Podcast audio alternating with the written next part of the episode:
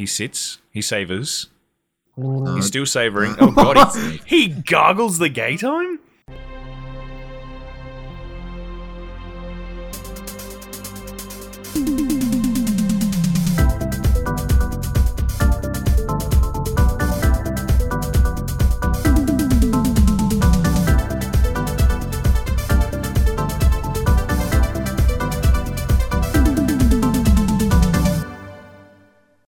Welcome to the Well Played DLC podcast, Australia's juiciest gaming podcast.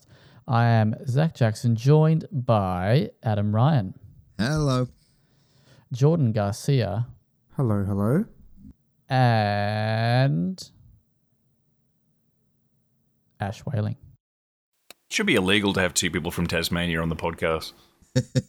Well, technically, there's three. Yeah, but Oh, I mean, in Tasmania.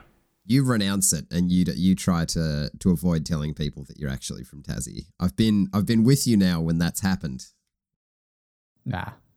I just feel like we're hogging all the bandwidth for Tasmania because the two of us are appearing live in Discord, so just Yeah, obviously but nobody else. What else is it going to be used for? Netflix. All the Tasmanian people are watching all the Wait, popular you- shows from six years ago. You have Netflix down there?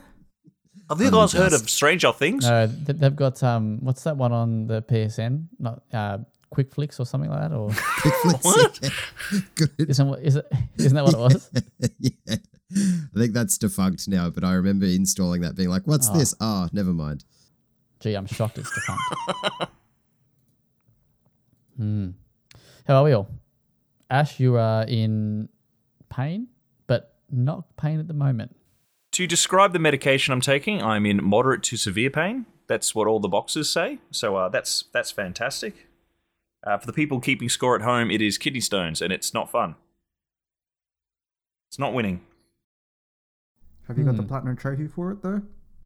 Oh mate, I'm s- I'm speed running. Uh, being in so much pain, I vomit. That's that's the next achievement for me. I reckon. Any percent or glitchless? Uh, uh, actually, no. I'm going to be doing um any percent filling the bowl. Ugh. Well, okay, let's uh, let's get straight into it because there's a lot to talk about this week, and we want to kind of you know keep it relatively short. But before we go on, I got to give a quick shout out to a new listener, a new massive fan, uh, the absolute legend. Jack Moretti. Uh, he is a massive fan of the Well Played DLC podcast. He's been telling me all about it, how much he loves it. Uh, thank you for the support. You're a champion. And we appreciate you a lot. Thank you from the bottom of my heart. So, how much did he pay you for a personalized shout out? What? How, do, how, do, I'm how one of other um, listeners get this? I'm on one of those apps that you Oh. can, Uh, This this is the cameo that you've done. yeah, the cameo. Big shout out to my boy Moretti. I loved you in Vice City. So it's like a ten dollar for a, for a standard shout out. So if you want the, the if, if you want the potty the potty shout outs, it's double. Uh, The rate is double. Um, You got to pay like four ninety nine if you want to get it from the only Zacks. That's it. Ooh. Uh, yes, no, thank you for uh, listening. It is much appreciated. Glad you enjoy the show. So, video games, we got a lot to talk about. Uh, give me very quickly if you've been playing anything that's worth talking about over the past week. Uh, Jordan, you haven't been on here for a while. Hope you're doing well. That's good. Uh, what have you been playing? Uh, Destiny 2, Division 2, Boring. and then review games. Um,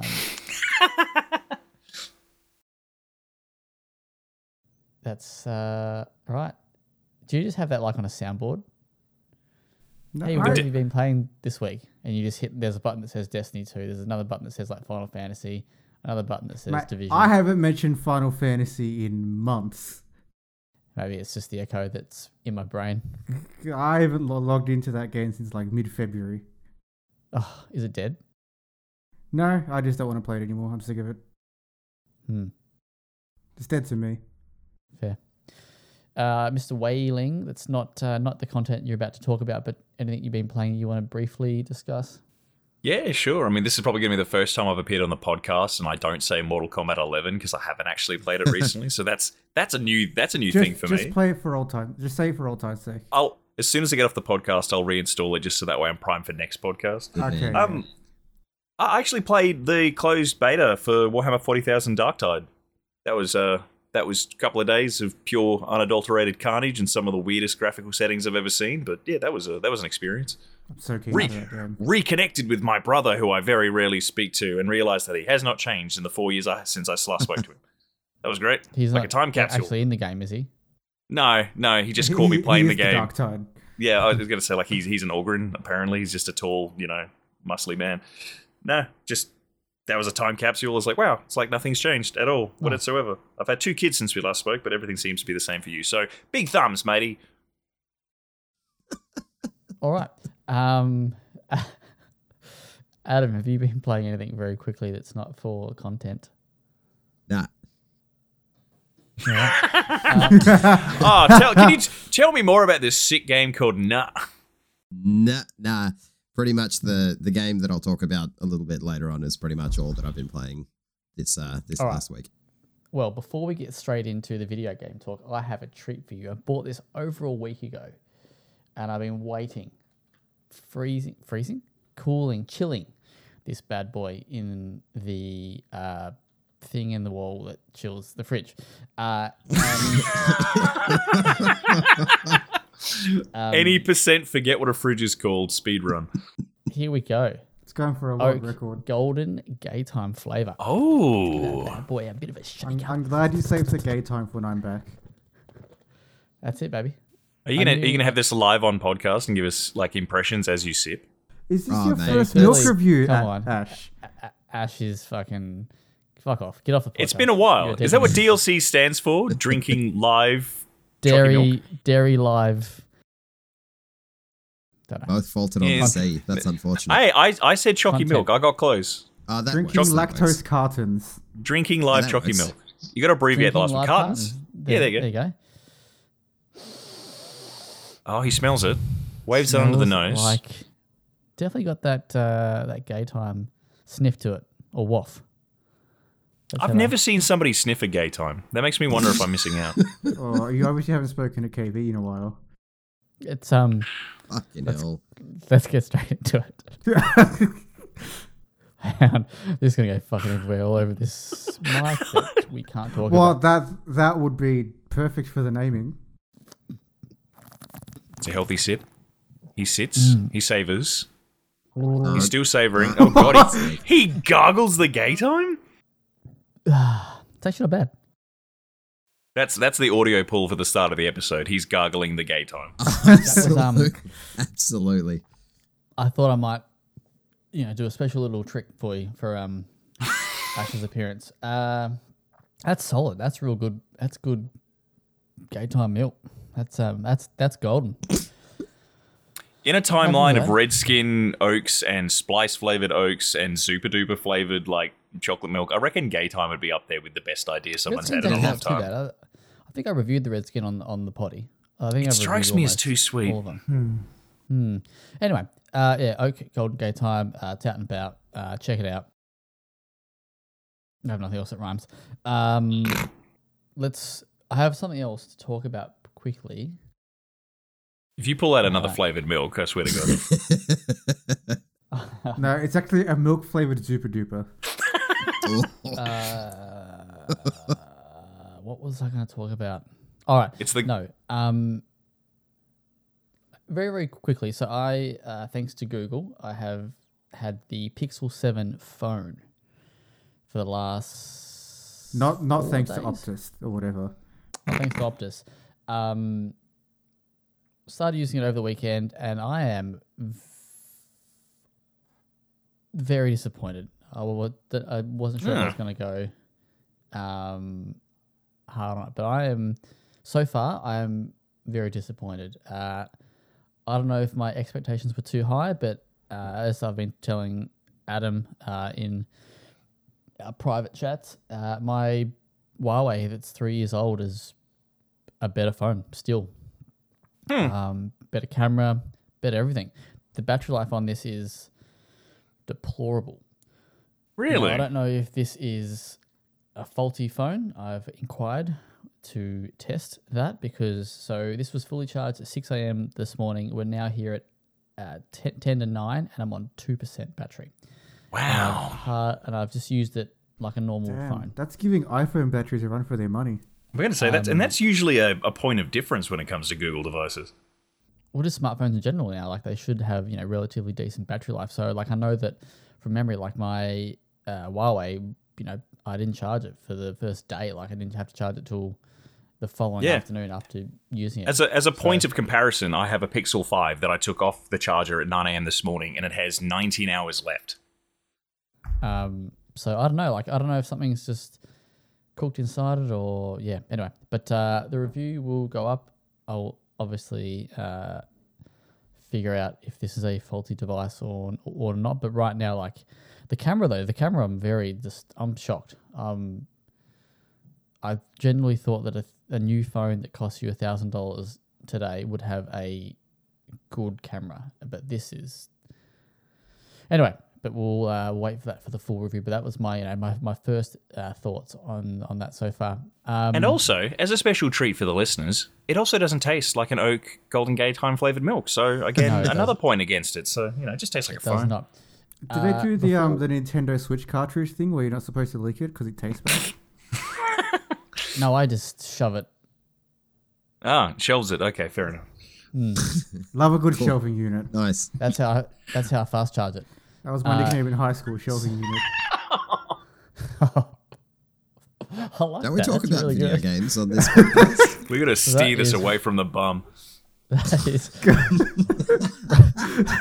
well, speaking of, Uh, I think it's done. Uh, whatever. Um, so quick, quick shout outs. Let's go with Scorn. Uh, Harrison reviewed Scorn for us. Uh, big shout outs to him. He loved it. He absolutely frothed it. Uh, although I fucked up one of the screenshots in that review. Sorry about that. Um, so his summary reads like this Scorn is a feast for the eyes, a buffet for the mind, but not for those of a weak stomach. It satisfies the morbid and curious with its odd forms and somber tapestries. Uh, 9 out of 10. Uh, doesn't really give you much in that summary, but uh, the, so the final thoughts are the, the oddities of Scorn come in no way, shape, or form from its technical aspects, though. While it is a grotesquely beautiful game, the emphasis on environments and their ability to subtly show you a story is really what makes Scorn something to behold. There's more there to it, but yeah, you can go read that review on the website. Nine out of ten from Big H. Uh, He slapped a I- big girthy nine on it, didn't he? He did. He rated it big time. Uh, I did redeem my Kickstarter code the other day on Xbox, so I'm keen to uh, yeah give it a give it a raz at some point. Uh, I think that's Suppose for it's on Game. Pass, isn't it? It is on Game Pass. Oh no, there is, there is, there is another big shout out. Uh, yes, you, you can get Scorn on Game Pass, but there is a big shout out I want to uh, quickly talk about, and that's we put up a Bayonetta three preview, uh, which was done by Ralph, uh, a new contributor to Well Played. A small Uh, writer. you may know Ralph by his other name uh, of Skill Up. So you can go read his preview for Bayonetta 3 over on the website. Um, but yeah, he loves it. More more good Bayonetta, but we'll talk a bit more about Bayonetta later on in the potty. All right, reviews. There's shit tons to fucking discuss. Ash, your you need to power through yours before you pass out or whatnot. Um, give me, give it to me. Give it to you. All right. So when it rains, it pours for reviews for me apparently because I had nothing and then suddenly had three titles on the go. I've got one of them done and dusted in the can. Camped Out has been done and it's been uh, put up today. Which uh, Camped Out's a fantastic little uh, multiplayer co-op couch chaos simulator. Is probably the best way to describe it. It's uh, overcooked or uh, moving out, but setting up camping sites, and it is it is flawed, but it's a blast. So definitely worth checking out. Definitely worth supporting your uh, local Australian indie developers. It's good fun. That one's done. I'm currently powering through ta- New Tales from the Borderlands, which is again, I think I said it before. I'll say it again. A game I did not think would exist. I thought Telltale would evaporate, and I thought that something in that realm would just evaporate as well. The fact that they said, "Okay, we'll just make a sequel or pseudo sequel anyway," just blows my mind. It's just weird. I just didn't see it happening, and then it did. So, Can't say too much about it because still under NDA, but uh, powering through it, it's, it's, it's girthy. That's the word I'll use for now because it means nothing, and you can't say I'm breaking the D- NDA because it means nothing. Adam, why do you have your finger up? Is this like in class and you've got a question, or do you need to go to the toilet? No, you should be. Hang on. Just having a quick. No, you'll be right. Talk away, mate. I'll By the right. time this goes live, review will be all good to go. Excellent. Through the power of internet time travel and the fact that we record this in the past and release it in the future, yes, I can talk about it. Uh, I was- Tales I from the was- Borderlands. I was- yeah, I was gonna say. I was like, what? I'm pretty Yeah, sure I don't it was- I have no idea. Look, mate, sometimes people record stuff and release it 10 minutes later and blows my mind because then you just It's- drop F bombs and racist quotes That's what I and it goes live. As soon as you Yeah. give me the files, I, I just put it up. Yeah, exactly. Even with all the burp, farts, and sniffles in there. Um, Especially. Fuck is that? So, uh, quick edit there. Now I'm allowed to talk about it. So it's it's actually a really good time. Honestly, it's it's surpri- I'm surprised to see a sequel come in house. It's the first Borderlands title to have motion capture in it, so it means that like the animations are just to die for. They're really organic and amazing, and just it's funny that my favorite part of the Borderlands universe is the situations where you're not some kind of superpowered, gun-toting, berserking, crazy person. You are just an average Joe, mundane loser that's having a really bad day. And it's such a weird thing to like look at a world and a narrative and a mythos that's like s- supposed to be completely fantastic. The only thing I could possibly compare it to is like imagine if there was like a Marvel series, but it was about like a door-to-door salesman who just has to exist in the same world as the Avengers. Like Mm. it's it, it's the only way I can describe it because like it's literally one of the things that gets said in the game, and it's it's narrated by our good friend Marcus. Um, he just says that like sometimes the most interesting story is about three losers having a really terrible day, and that's what it is. And I mean, it's hard to try and paint that in a positive light, but just generally, these three people have such shitty lives that it's amazing that when something really terrible happens to them, it actually makes their lives better. Like the Good. invasion of their planet has made their situation better. They've all got goals to work towards and they've realized what could make them happy and they can start working towards it. But it's in, you know, the Borderlands universe, so everything's ridiculous and over the top. Um, the writing's actually pretty good. It's really organic. That's what I like. Is that like while it's quippy, the dialogue's still really neat and believable, and just even like one of the new characters, Octavio, who's sort of like a younger kid who just dreams about being sort of rich and famous. On paper, he'd be the cringiest person alive, but the thing is, he has a lot of really cool redeeming dialogue that makes it worth following him, and I'm I'm really enjoying it. Like I just I thought they'd miss the mark, but they are nailing it, and I really enjoy that. I'm probably like my guess is there's five chapters. I'm three chapters in. I've replayed a chapter because there was a very clear choice that I wanted to make another choice, and I'm really enjoying it. I'm, it's the kind of game I'm going to go chasing down the extra endings because I give a shit about these three losers and their terrible day. That's awesome. I'm so, so, so glad to hear that the writing is good because that was my biggest fear with it being thrown over to an internal Gearbox team is that they would fluff the writing. But I mean, a game that is wholly and solely based on how good the dialogue and interactions between characters are, that's, yeah, that's great to hear. Very, very keen. Mm. It's it's. I honestly feel like I don't know. I can't speak for Gearbox just because if you were to ask me on any day, any and why, what I think of Gearbox, I'll just tell you that it's a terrible company. But I think they've managed to find the right group of people who care about this kind of property to deliver it.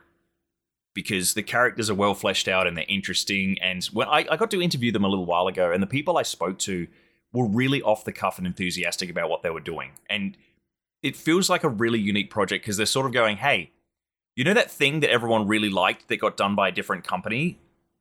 We got to make a sequel or a pseudo sequel to it, so we're gonna really like go for it. Like really make it work. And my favorite quote from that preview interview that I did is that they said, in Borderlands, there is no idea that's too stupid. Which Good.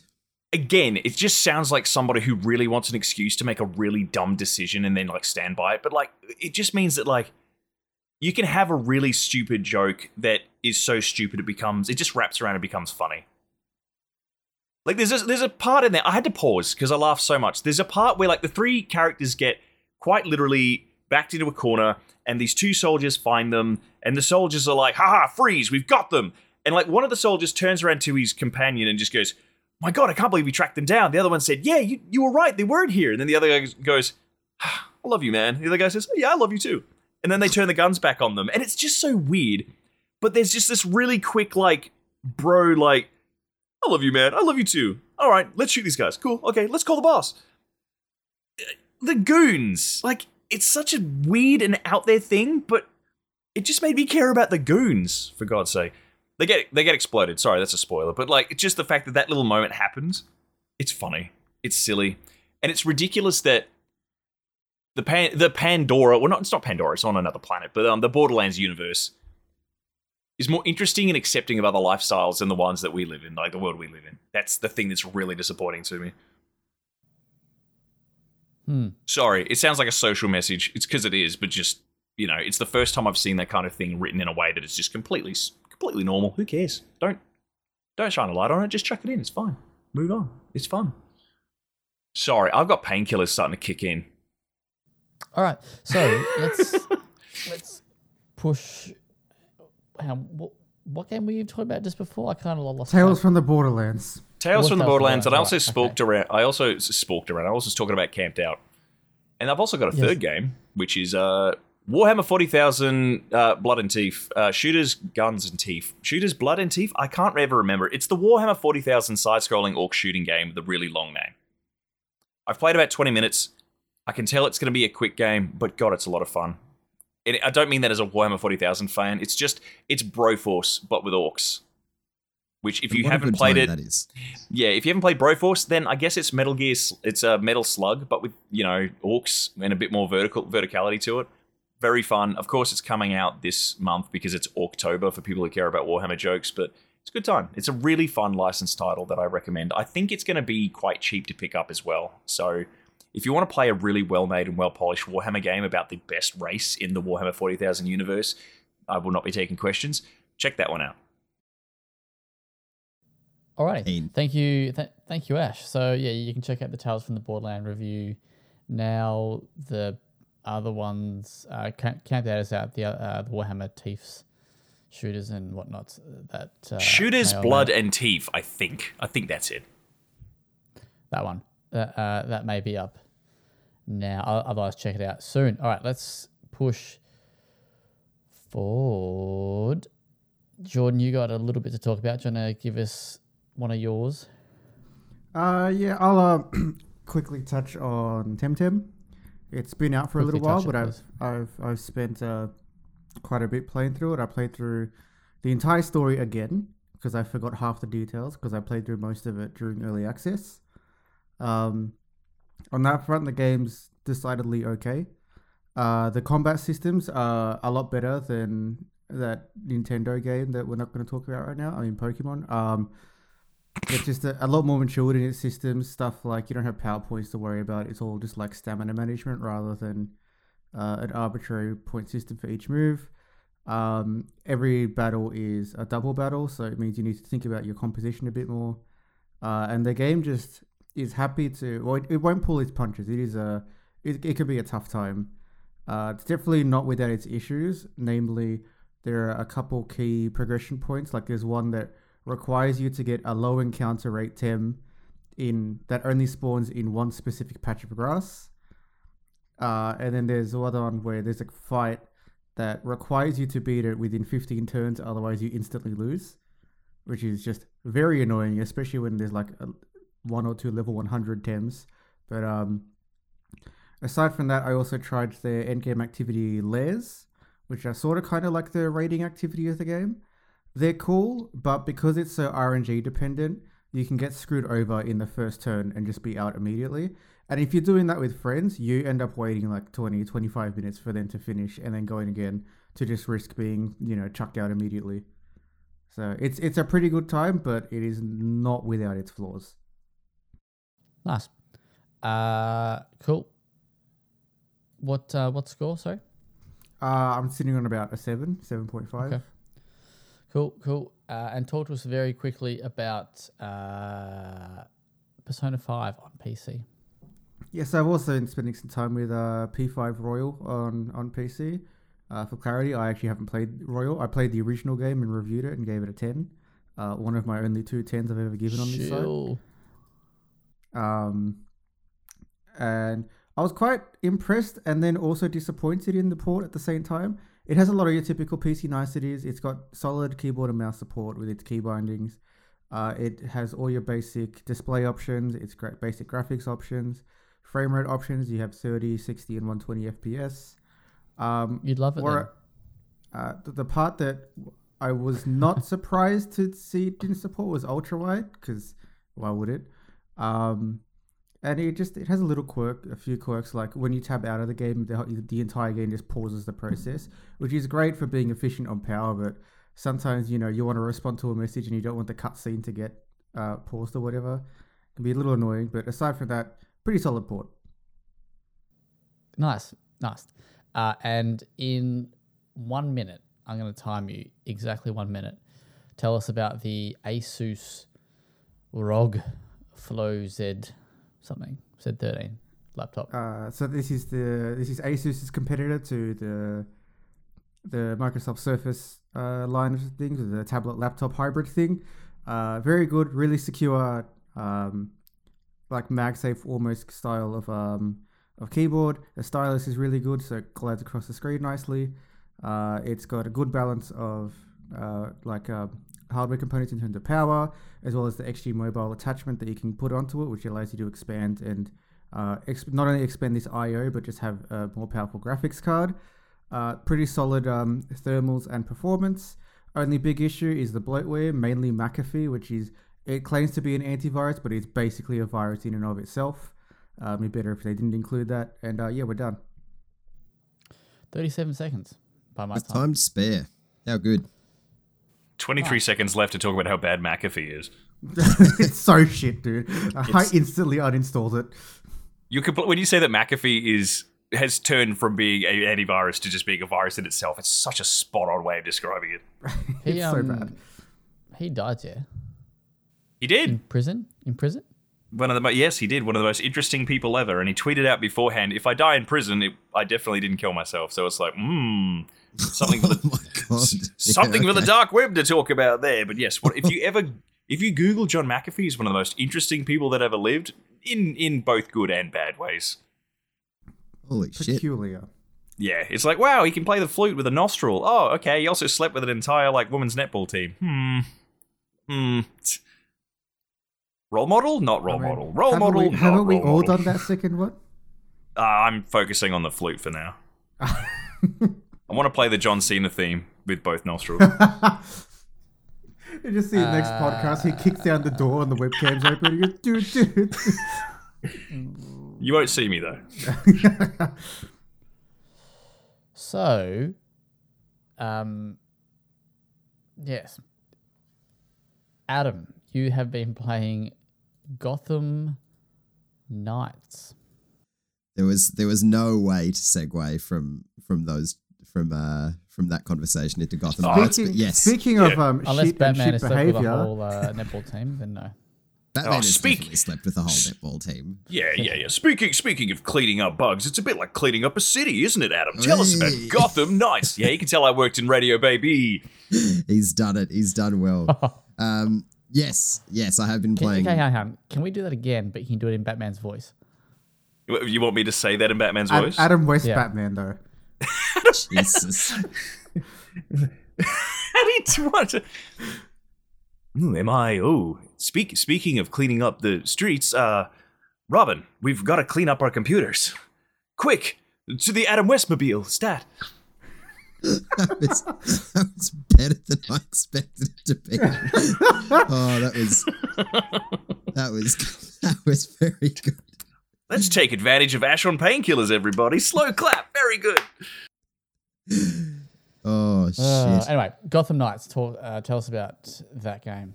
Tell us Yes. what it's like. Not Ash. What is it like living at 30 Adam. frames per second? It's you're assuming that it can get to 30 frames per second, and that is a big a big if.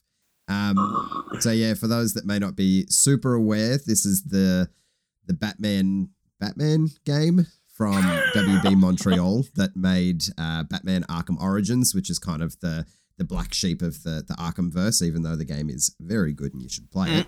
Yep, um, yep. But it is not connected to the the Arkham games. It's its own thing. Um, and instead of being a flat out action game, it is an action RPG, which is a decision that they made. Um, so it's based around the the Bat family. So you've got uh, Batgirl, Red Hood, Nightwing, and Robin, which is the Tim Drake flavored Robin.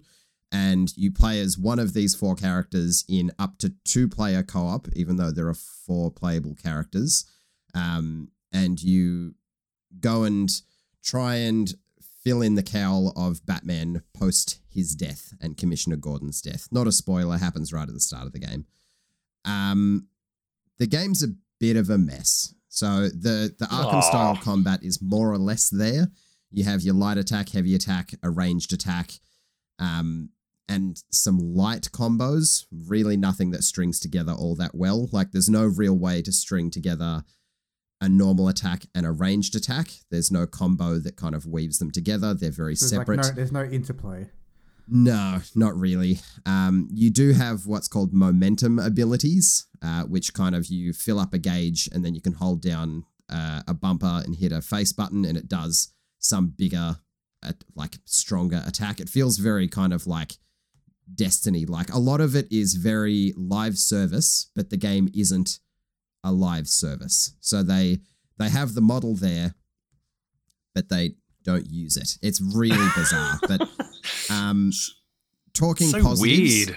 the open world is great. Like the the actual design of the city is excellent. It feels like Gotham.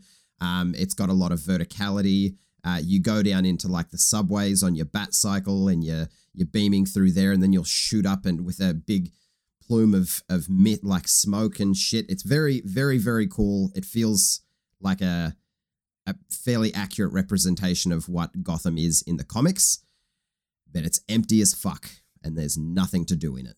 So there are there are like obviously there are crimes that you can you can stop and there's premeditated crimes that kind of pop up each night and repopulate the area, but you actively have to look for them. So in the Arkham, so like Arkham City, arguably there is too much going on. Like motherfuckers are getting robbed everywhere. So any Yeah. any Like corner you turn Ex- exactly, yeah. Every corner you turn, there is something to do. This game, um, often you have to stop crimes or interrogate criminals. You have to actively look for them, and it takes forever. Um, and getting around the city isn't that great either. You have the bat cycle, which starts off feeling fairly decent, um, and a grappling hook, but you eventually get like a heroic ability to to get around. So Nightwing has more or less a Fortnite glider, so ostensibly he can fly. um, Red Hood has like a, a a a mystic step ability. He can like step on thin air because he was brought back from the Lazarus pit. Um, Robin can teleport. Like it kind of it defeats the purpose of the Bat Cycle, and it it gives you no reason to interact with the city anymore. Um, so that's unfortunate. The writing is on the cringe side of things. So It, it exists. it it's it's there. It's it misses the mark in pretty much every way, and the voice acting feels like they recorded the lines all in completely separate booths, didn't know who they were talking to and in what context. They're all just kind of separate lines that they kind of stitch together rather than making a scene. Um, not to say there that the the writing's all that fantastic. The story itself is okay. The Court of Owls are a cool addition because they're a, a more recent villain in the the Batman mythos. Um, the comic run is fantastic, and they So adapt good. some Mm. fairly decent parts of that story into it. So that's commendable for for what it's worth. Um, but yeah, she's she's rocky. The RPG elements are pretty tacked on. Um, they feel like they're there to artificially lengthen out the game. Like there are there's some grind that you need to do to feel like you can actually take on the bosses because they're just sponges. Like you just punch them over and over and over and over instead of there being any real mechanic around them. The bosses are are terrible as well. They're Mr. Freeze, um, which in Arkham City, and I know that you, you can't be making the comparison because they're different games, but it's very Because they're, hard not they're not in the same universe, Adam. Exactly. I feel like the only reason that they hammered that point home so much is because they don't want them to be compared to a good game. Um, but yeah, in Arkham City, Mr. Mr. Freeze was like the the best boss fight in that game because he was intelligent. You had to approach it from multiple different ways throughout the the maybe like ten minute boss fight. Yeah, it was a Um, learning fight. It was, was in- and you had to yeah. you had to adapt. In this, he's in a big mech, and you punch him until he's dead. um, and that's what all of the boss fights are. They devolve into just enemy gets big, enemy gets strong, punch, punch, punch, punch, punch. They'll teleport around. They'll have really cheap attacks. That's about it. Um, So it sounds a bit like original Power Rangers with like, you know, make my monster grow kind of thing. It's it's pretty close, man. Like Clayface starts off as being the, the best villain to, to fight because he fights like a normal character. Like he fights like any of the other characters in the game, normal enemies, um, which is not really what you want from your boss. Um, I suppose another upside, all of the character designs are fantastic. They all look brilliant from the the main characters and all of the different customizable outfits to the villains. They all look fantastic, but they don't feel like they're comic counterparts. They f- feel like kind of hollow imitations, like people wearing Halloween costumes and kind of trying their best, even though they haven't seen the movies or read the books or read the comics. Um, and yeah, it's just I I think I I finished the the main story and most of the side content in about twenty hours roughly. Um, Ooh. which is anything that you would care about at least. There's collectibles and all of that bullshit, but it's none of it really incentivizes you to to actually go out and do it. Um, the game is definitely better in co-op, but I say that as in if you play it by yourself, you feel like you're being a little bit cheated because the game is made for co-op. Like a lot of the fights don't feel unfair, but they feel balanced for co-op. So if you're playing it by yourself, you're getting half the experience. Um, overall, it's um, it's really, really, really disappointing. It it falls over in all of the the ways that matter, and the the things that it gets right don't do enough to to redeem it. And that's coming from a, a, a really big DC fan that probably gave it a little bit more leeway than yeah other people will. So Sounds Pretty like, disappointing. uh, sounds like Gotham Knights is Gotham shite. Pretty well, pretty well. Yeah, right. Okay, that's actually, I mean, it's always really disappointing to hear that there's certain factors from the game that are firing on all cylinders, but that stuff just can't Yeah. carry it. It's always Yeah. a shame. Mm. It looks it looks fantastic. I mean, also the performance is fucking dreadful. Um, if you're playing in co-op, it the the frame rate just tanks drastically. Um, I think the co-op is really commendable. I like the fact that you can drop in and you can fuck off to the other side of Gotham doing your own thing, but there's nothing to do in the city, so you're both just going to be standing around doing fuck all independent of each other. So if you want to do that, awesome. And all of the the side content, like if you take on Clayface, that's a completely separate thing. You can't weave it into your general story because you have to go to the Belfry, which is your base of operations, and you have to start the content from there, and then it takes place in like a little cordoned off part of Gotham instead of it affecting the, the actual open world. Everything's really segmented and yeah, that's that's a, a, a whole nother ball game. You have to go back to the Belfry after doing anything major, and it's yeah, the the game's very flawed. To be So perfectly the- honest, it's it's a bit trash. So the massive hot ticket, untethered open world co-op experience is just a deflating balloon. Pretty much, man. Yeah, it's it's possible to do, but I just don't know why you would do it because it's just not that enjoyable to be to be in there. It's such high praise. dude. You can do it, but why would you? That that's exactly it. Yeah. All right, so I want you to tell me if you had to rate this game by using a actor actor's portrayal of Batman, which Batman is it? Is it the Cluntang? Don't be the don't be a Cluntang. O- Obviously, might- Adam West. Adam West is the best one. Adam West is fantastic, but this is this is full bat nipples Batman. Robin I was gonna Cluntang. say, yeah, yeah. get out your Batman credit card and uh, spend your money elsewhere because this is not this is, uh, this is not it. Go buy 14 copies of Arkham Knight on Steam, which runs above 30 frames per second and came from seven years ago. Yeah, it's it's rough and it's yeah. I, I went in with fairly low expectations and I was still disappointed. Crushed. Yeah, right. Yeah, right. Game without Batman feels pretty flat, man. He's good. He's very good. Hmm. All right. Let's um move away from Gotham. Let's go away from the bats, and let's go to the rats. So There's a segue. That- that's a good He's done it. segue. Oh, boys. Um, so I finally got my little rat hands on a Plague Tale Requiem. Um, everyone who probably listens to this knows that I have been very keen to play this. This is my most anticipated game of the year. Finally, I've got to play it, reviewed it, and I fucking love it. I love it to pieces. Now, before we get into it, this game runs like hot garbage on pretty much every platform. Um, it's bad. It's real bad. It's I, I, said in my review that I could tolerate it because it wasn't like it's it's there are there are moments um, and we'll talk about these moments in in a minute but there are moments where it, it chugs real hard and I'd be I'd be astounded if it's double digit frames. Um, most of the time, it's just a bit choppy.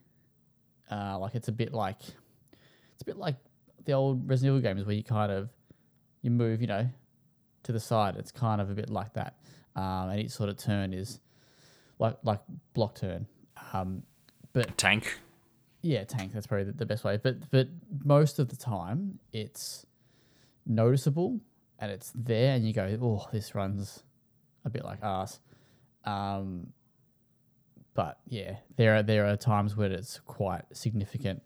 And this is on PlayStation 5, isn't it, Captain? This is on PlayStation Five. Um, Yucky. and that is with the day one patch, which I assume is the day one patch because I was playing it up until 1 a.m. the day of embargo. No, the day before the embargo. Uh, and there was no patches that came through. So uh, only one patch it had sort of come through um, during the period.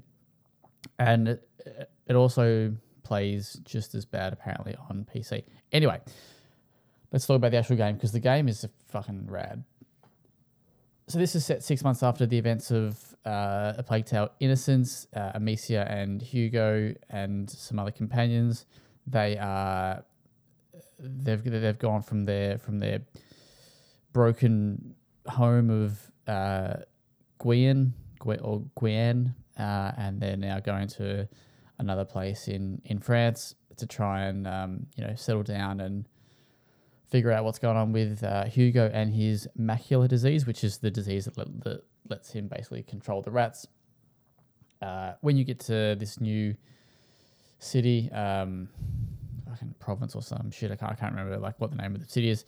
Uh, basically, things spiral out of control pretty quickly. The macula, you know, intensifies in Hugo, and you discover that the plague has spread basically everywhere. Right? You you kind of assumed it was contained to maybe where you'd come from, but it, it has spread like right across um, to where you are.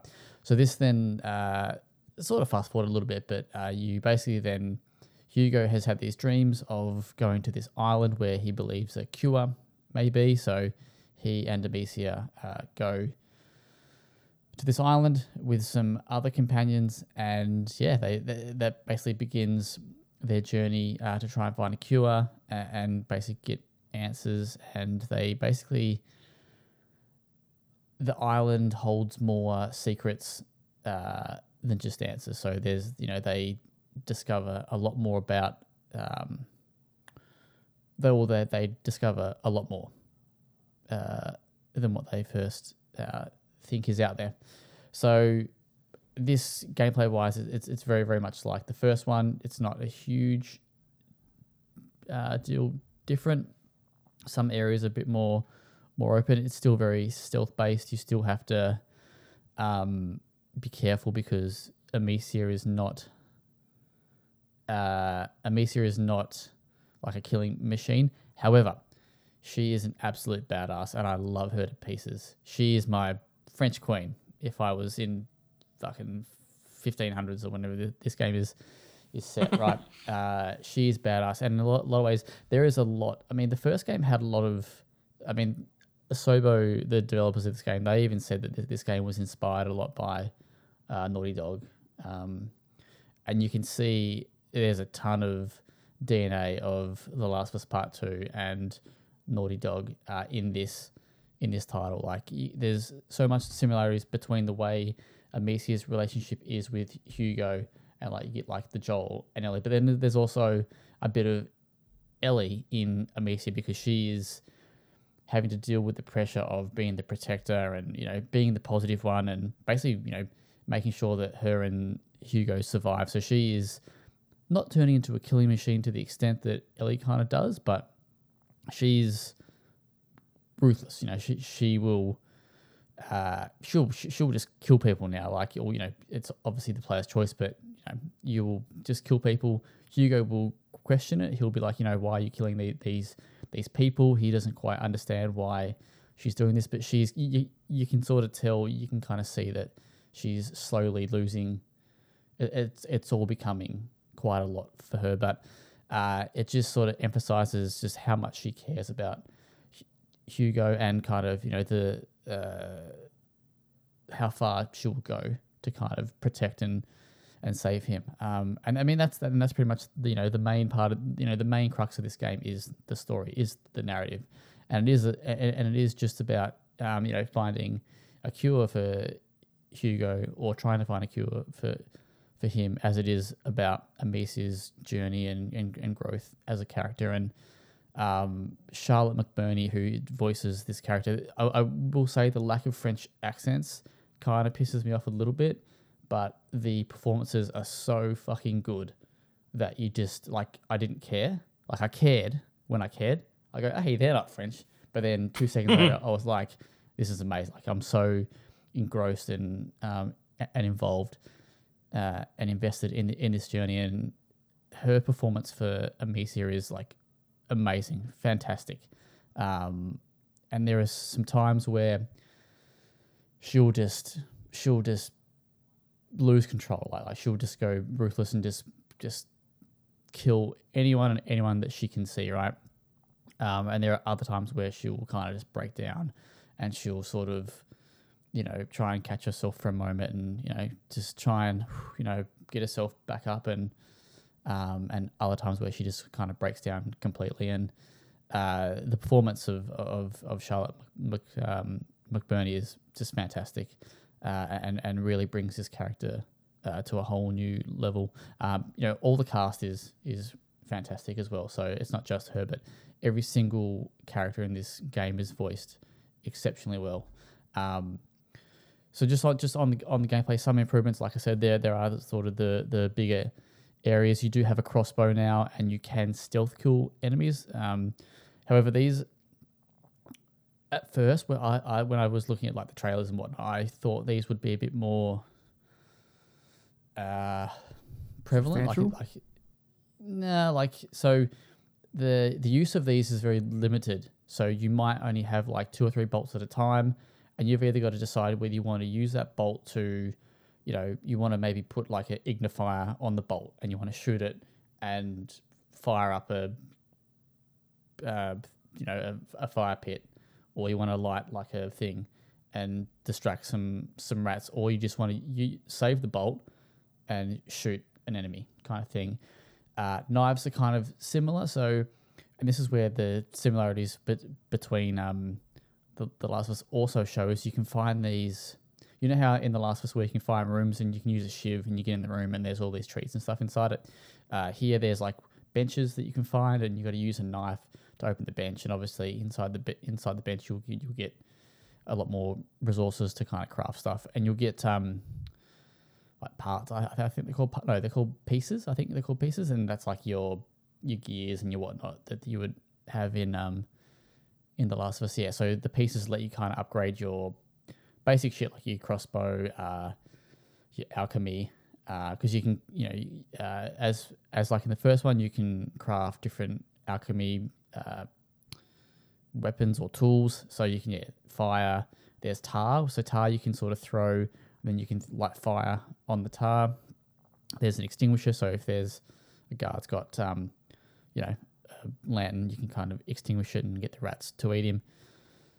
And there's yeah, and there's a couple others that, that kind of lures the rats away. But um, yeah, so you you've got you've kind of got to make a choice. Do you, do you want to try and go the stealth way, or do you want to go all out? Because yeah, like there are times where I was playing, I was trying to go hard to be the stealth, but in the end, I was like, fuck it, and I just shot them with the crossbow. But then I kind of you know needed one. But usually you'll have resources that will let you pass where you are if you kind of get to one of those points in the game. Um, Hugo can control rats, so he, you can actually hold down a button, uh, and not only can you kind of highlight enemies in an area, but you can actually control the rats, and so you can actually control hordes of rats. So you can go and eat guards with them. Um, it's pretty, it's pretty gruesome, uh, but also kind of kind of cool. Um, yeah, soundtrack again is amazing. My good mate uh, Olivier Deriviere, I can never ever pronounce his name, but you know he kills it again. Uh, yeah, just and this this this narrative is fucking dark and it is grim, and it like it does remind me a lot of The Last of Us and how like yeah, just like like like, like how far Amicia will go and what she'll do and what she's experienced, um, and the ending is just, whew, it is something. It is it is an ending uh, fuck, like it just it just makes you think. Like it just yeah, like you just sit there after the the game finishes and you go, wow, um, yeah, uh, lo- like loved it to pieces. And again, like know, uh, my favorite part was the Hugo and the Amicia bond that you kind of have, and I like I wrote in my review that they are those two are reliant on one another, um, or as much as one another. You know, Amicia for for her, Hugo is the reason to push herself forward and the reason to will herself between battle and to make it through these fucking caverns of thousands and upon thousands of rats. Like Adam's seen the amount of rats that you will see on the screen, and it is, and that's, and the stuff that you saw is like there's a lot of rats, but there are times where there is like, like this game, like they they told me in one of the interviews I did that uh, you can have up to three hundred thousand rats on the screen at one time, and that's where the game fucking chugs quite hard. Um, but also it is like full on, like the set pieces where you're running from these just waves of rats is it's intense. Um, but It's yeah, off like you putting know, as well. The bit that you showed me, it, it looked like just one big mass. It was, yeah, it's very um, creepy. yeah, so you know she needs him, uh, and he needs her because obviously he's a little child. Even though he's got these rat powers, he still looks up to her for for su- you know to survive. Um, yeah, and then like so they will constantly be holding hands. Like he'll like they'll always be together. Uh, if he um, can't reach like a like an area, she'll lift him up and put him up. Uh, she'll catch him if if the if if the if if the ground is too high up. She'll be like, you know, watch how far it is to jump. When they open a, a workbench, they'll stand side by side. He'll be there with her while she's working or she's upgrading her tools.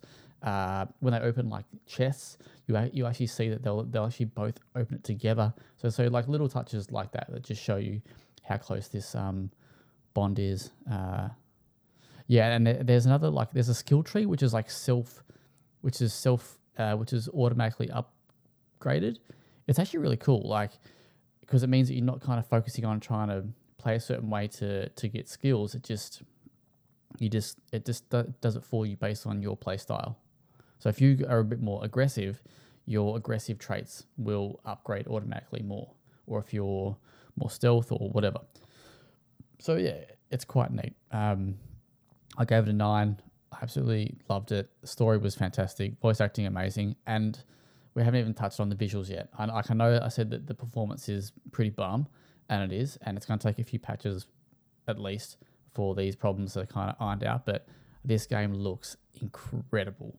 This like this is a double A game, like production wise, because you got your, your lip syncing that is uh, a bit off. Um, some animations are a bit stiff.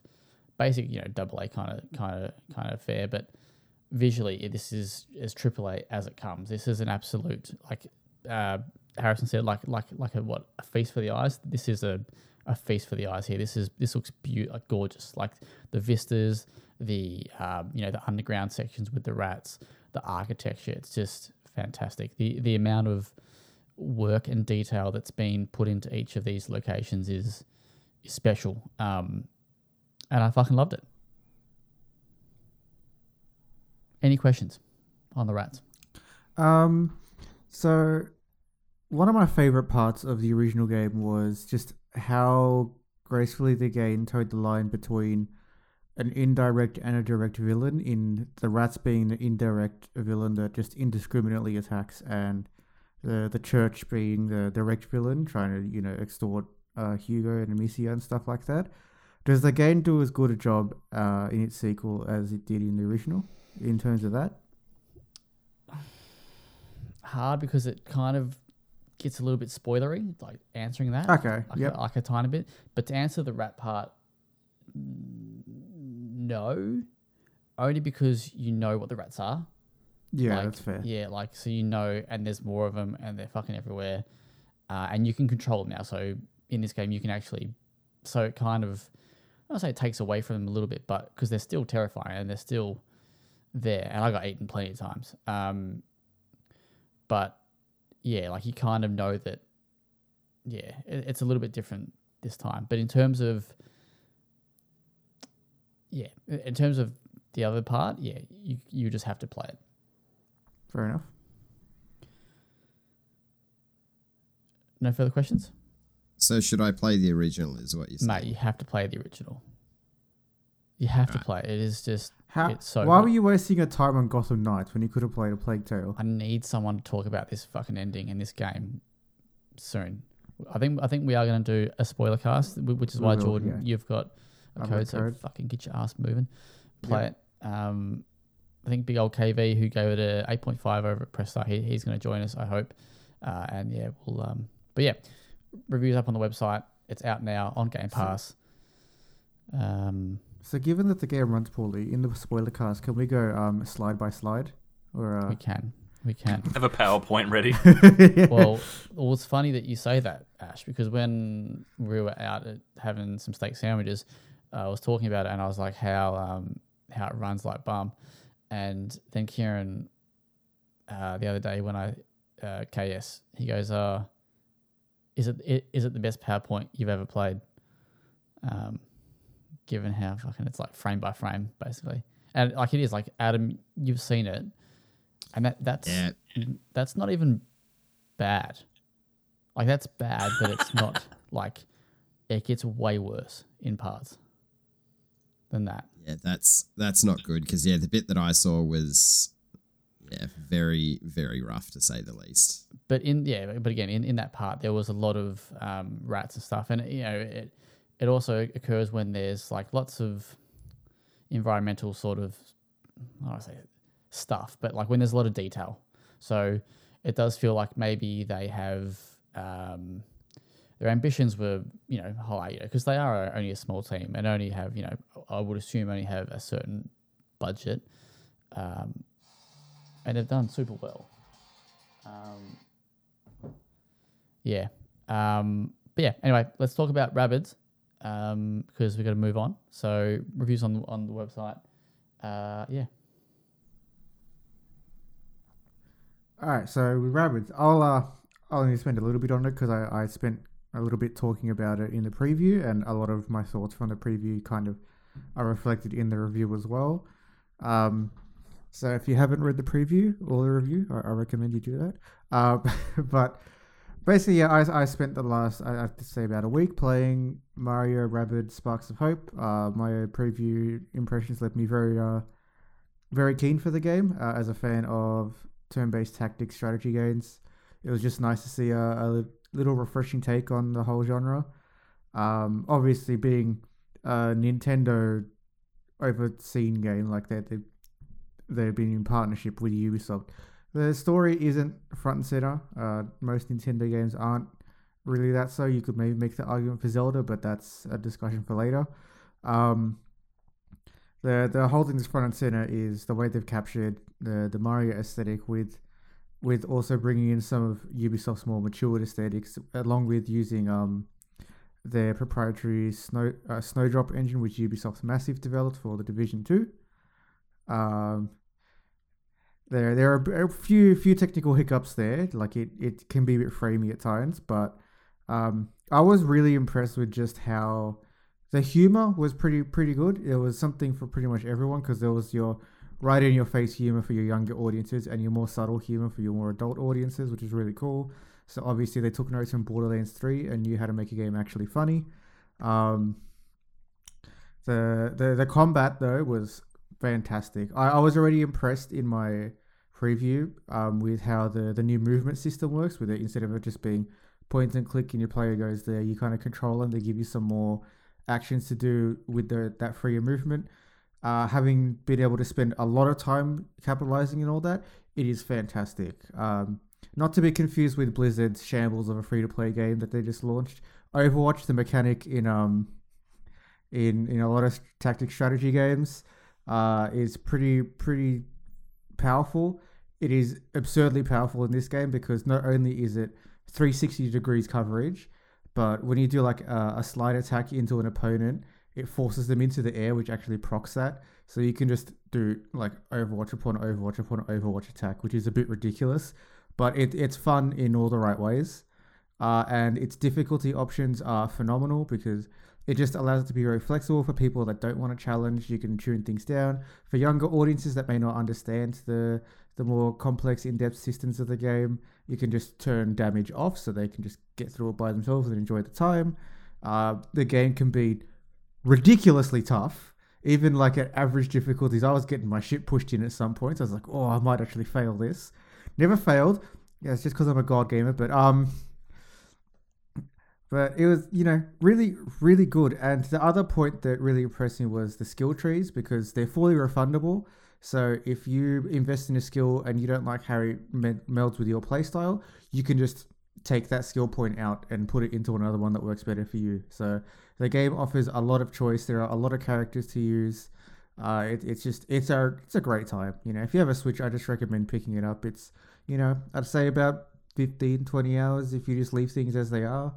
Uh, obviously, if you tune things down, it won't take quite as long, but still, really solid game. I gave it a nine.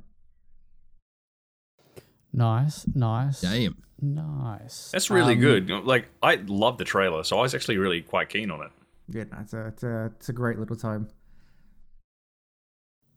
Uh, Adam, can you obviously duck off for a second? Can you take over news for me, please?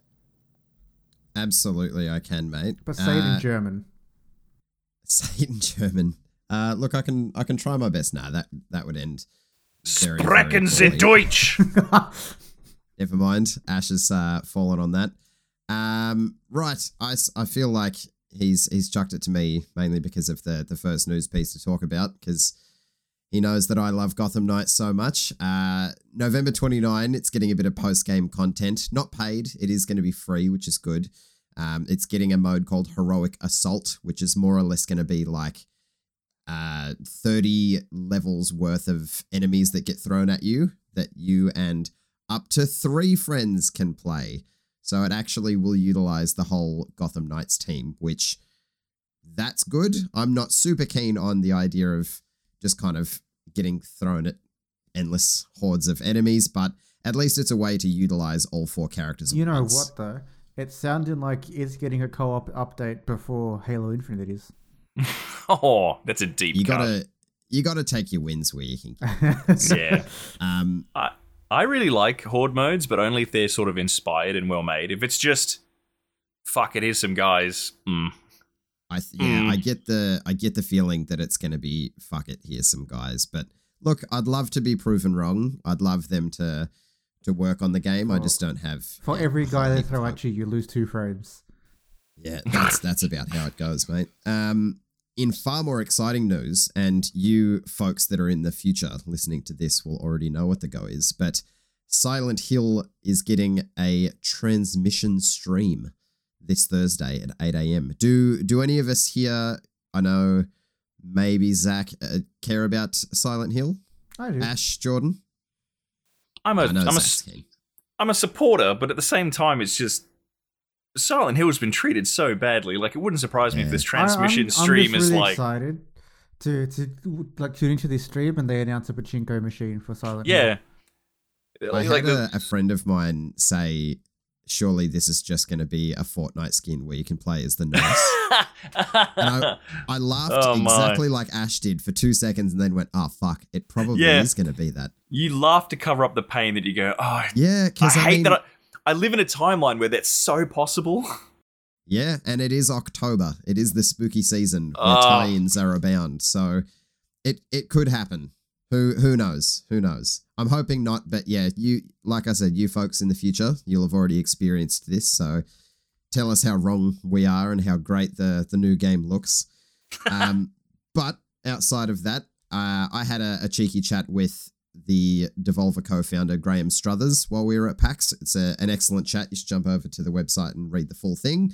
Um, but a, a cheeky little scoop from that was that the man himself has been trying to bring back Vagrant Story for the last few years, which was a, a PS1 game that launched kind of in the the later stages of the, the PS1's life cycle. Um, he's approached Square Enix multiple times. They don't want to give it up, despite not having done anything with the, the IP since That that sounds literally like the year 2000. Um, which, yeah, they're- sounds like the most Square Enix thing ever. They're going to be working on an NFT for it, surely. Yeah, exactly. They'll have some bullshit reason to keep a hold of it. But yeah, that was a, a cool little takeaway. I asked him um, off the back of Return to Monkey Island what games he would like to see revived as well, uh, as well as that. And yeah, Vagrant Story apparently is a, a big favorite of his. So who knows? Who knows? It may happen eventually. Um, but don't hold your breath because Square Enix. Uh, something that is going to be happening though is Marvel Spider-Man Miles Morales is going to be coming to PC on November 19th with a whole bunch of features. Uh, it's going to have ultra wide support, Jordan, so you'll be all kinds of happy I would be that. amazed if it didn't, given that Sp- the Spider-Man remastered had ultra wide support.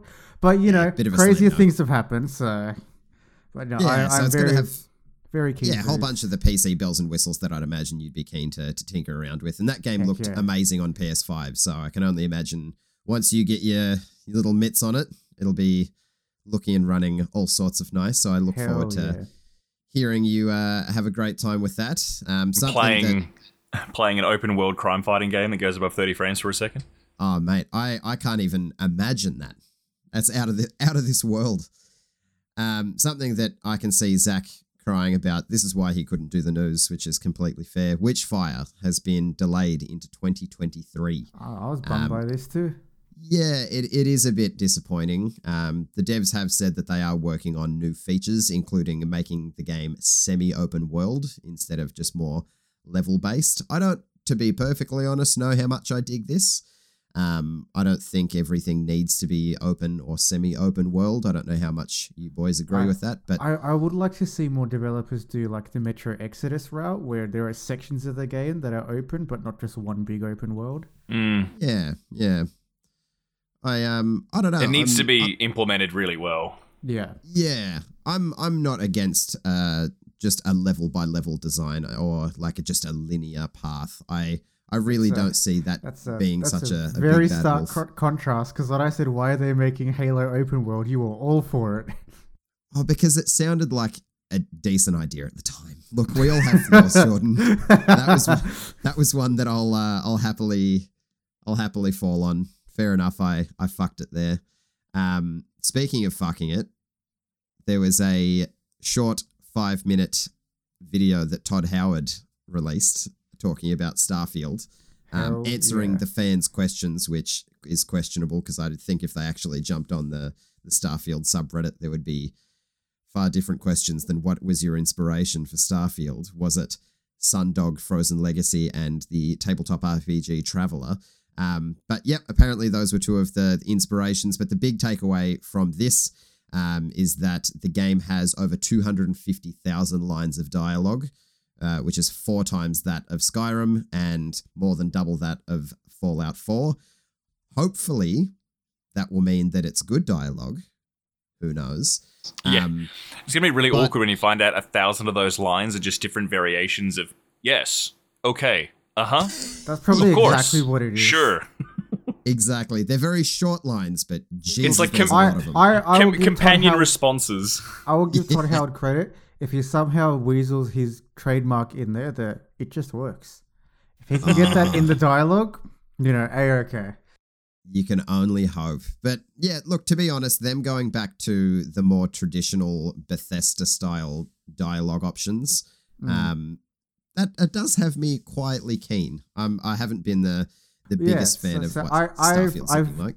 Been replaying uh, Oblivion like on and off Yeah, yeah. because they said that they're going back to the roots of that rather than Skyrim, which is a good idea because hot take Skyrim's a bad RPG. Anyway, um, I am very excited to see what they do with it because Oblivion and Morrowind are fantastic games. Have, uh, have, have you guys seen my favorite Starfield meme? Probably not. Have you- It's the, was uh, it you doing an Aussie dub over it? No, no, that's that's that's something I do in my spare private time. No, there's a there's a fantastic screenshot. I'm not even following Starfield news, but it keeps coming up, and I love it.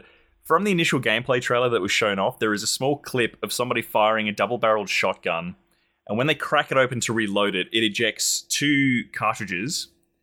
However, it ejects two rifle bullets, and those rifle bullets still have the actual bullets within the casing. Oh, And it's, everyone's like, I'm so looking forward to Starfield, the game where you fire a shotgun and expel two rifle bullets that still have the tips in them. See, that- that'd be great though. So Oh, if, you know, if you so had a good. co-op, you know, you get a shotgunner and he gives you ammo. The idea that every time you reload, you just pick up the bullets off the ground, but it's just one of those things where it's like, Starfield's in good hands. Just look at this screenshot. Mate, that shotgun, it's expelling live rounds. Imagine what you put in it. You Mate. put in full weapons. You Exactly. you actually load smaller guns into it and it expels live rounds. Yeah, no, it's- Exactly. It's, it's a long double barrel shotty, and you put in sawn off shotties in there. Mate, it's a, it's a space game. This is how technology works. Come on. Exactly. You can you can video game logic your way around that, surely.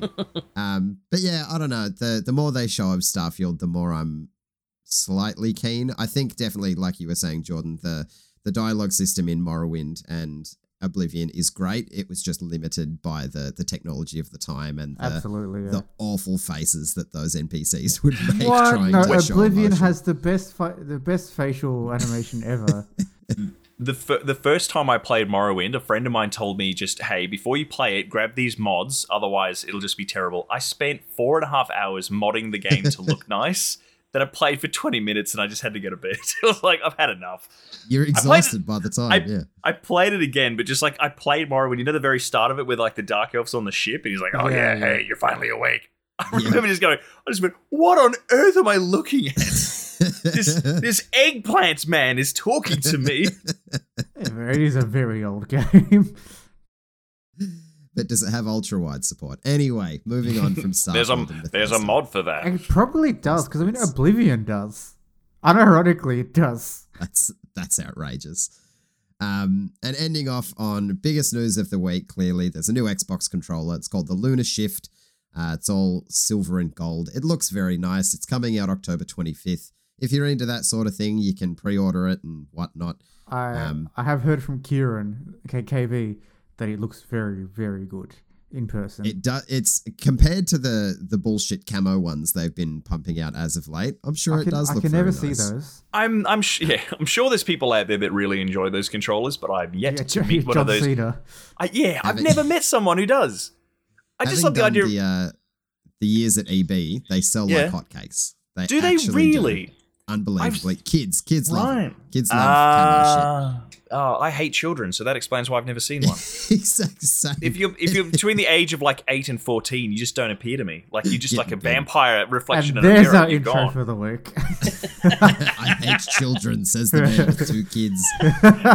No, I hate other children. I love my children, and yeah, yeah. see? When, one day, my daughter will be old enough to buy a controller, and if she chooses that one, I'll just disown her. It's really simple. Yes.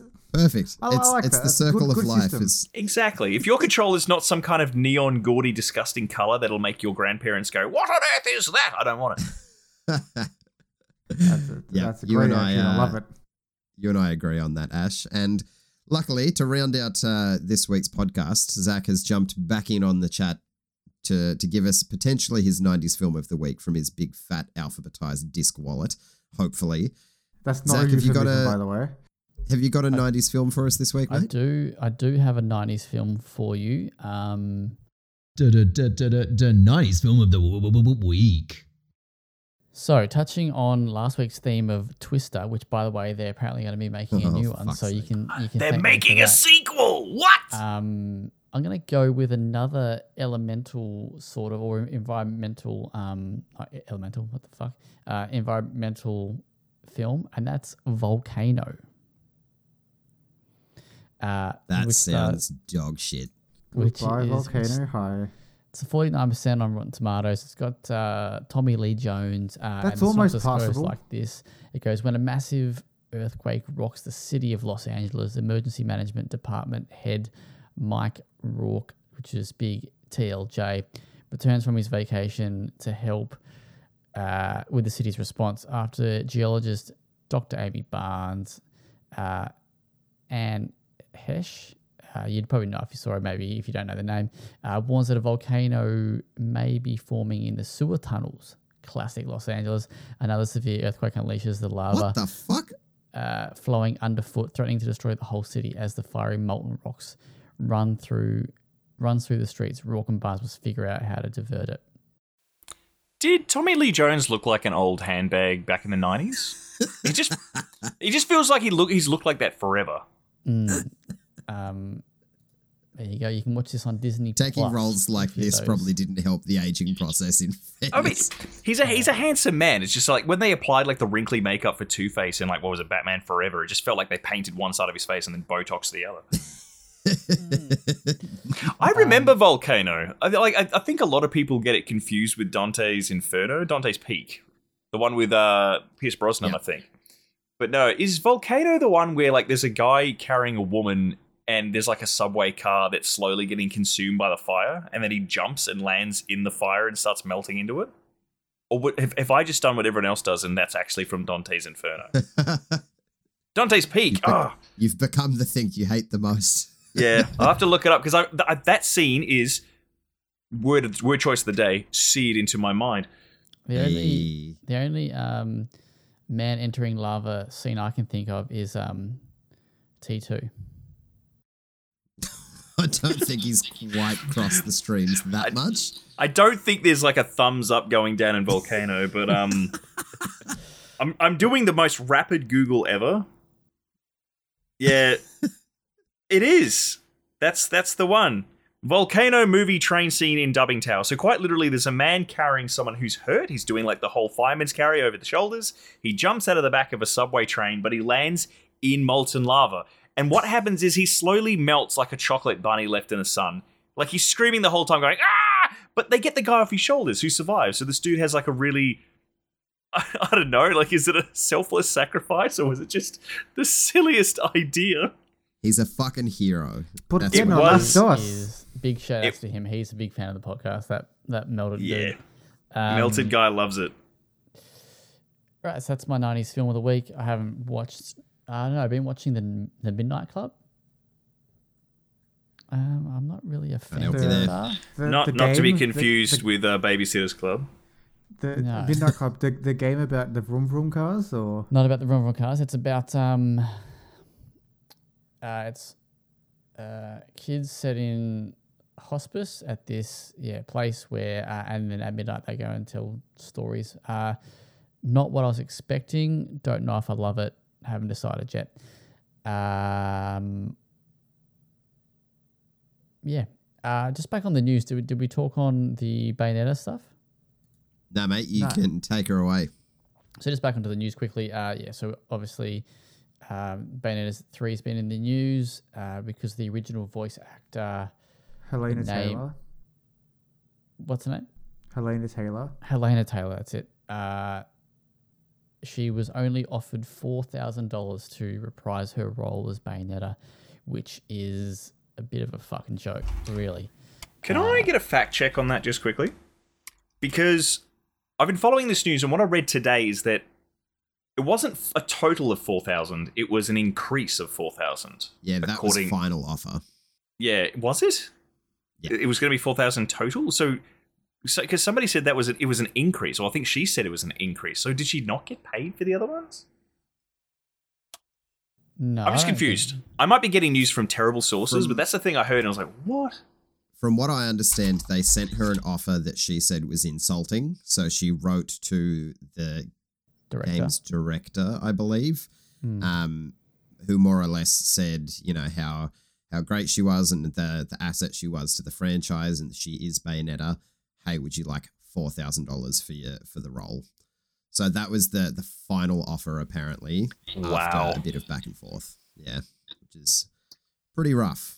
I mean, you do get- like Bayonetta at this point is almost on the Mount Rushmore of gaming when it comes to recognizable characters. Hmm. So that feels just gross. Yeah, Um, so yeah, and, and they obviously got Jennifer Hale to voice the character now, uh, who did Mass Effect. yes, well, FemShep. Well, Jennifer Hale has done a metric ton Everything. of yeah, like she's in most games. She she's up there with like you know if she's not in a leading role, she's probably doing some kind of background like goons and just secondary characters. She's also been a real class act about this. She's actually done her own statement, which was I'm going to be honest, really delicately written. Like she sort of tried Absolutely. to she's tried to say like very clearly like well I, I did it because it needed to be done and you know it's not nice we need to be treated well as voice actors and it's like mm, you still took the role though didn't you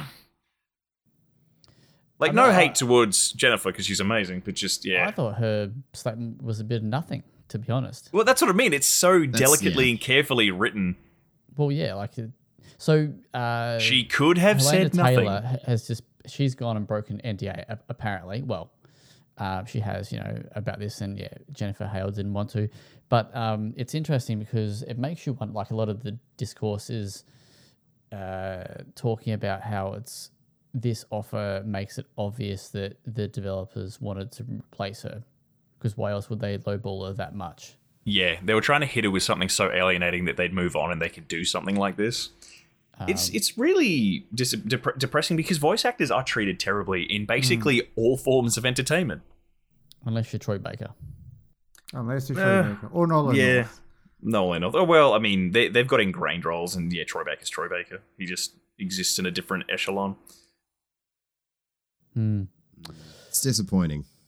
Very disappointing. Um, all right, so that's the news. I think. Uh, did we cover everything? Yep. Cool. Sweet. Yep. Uh, any other off topics for, from anybody else?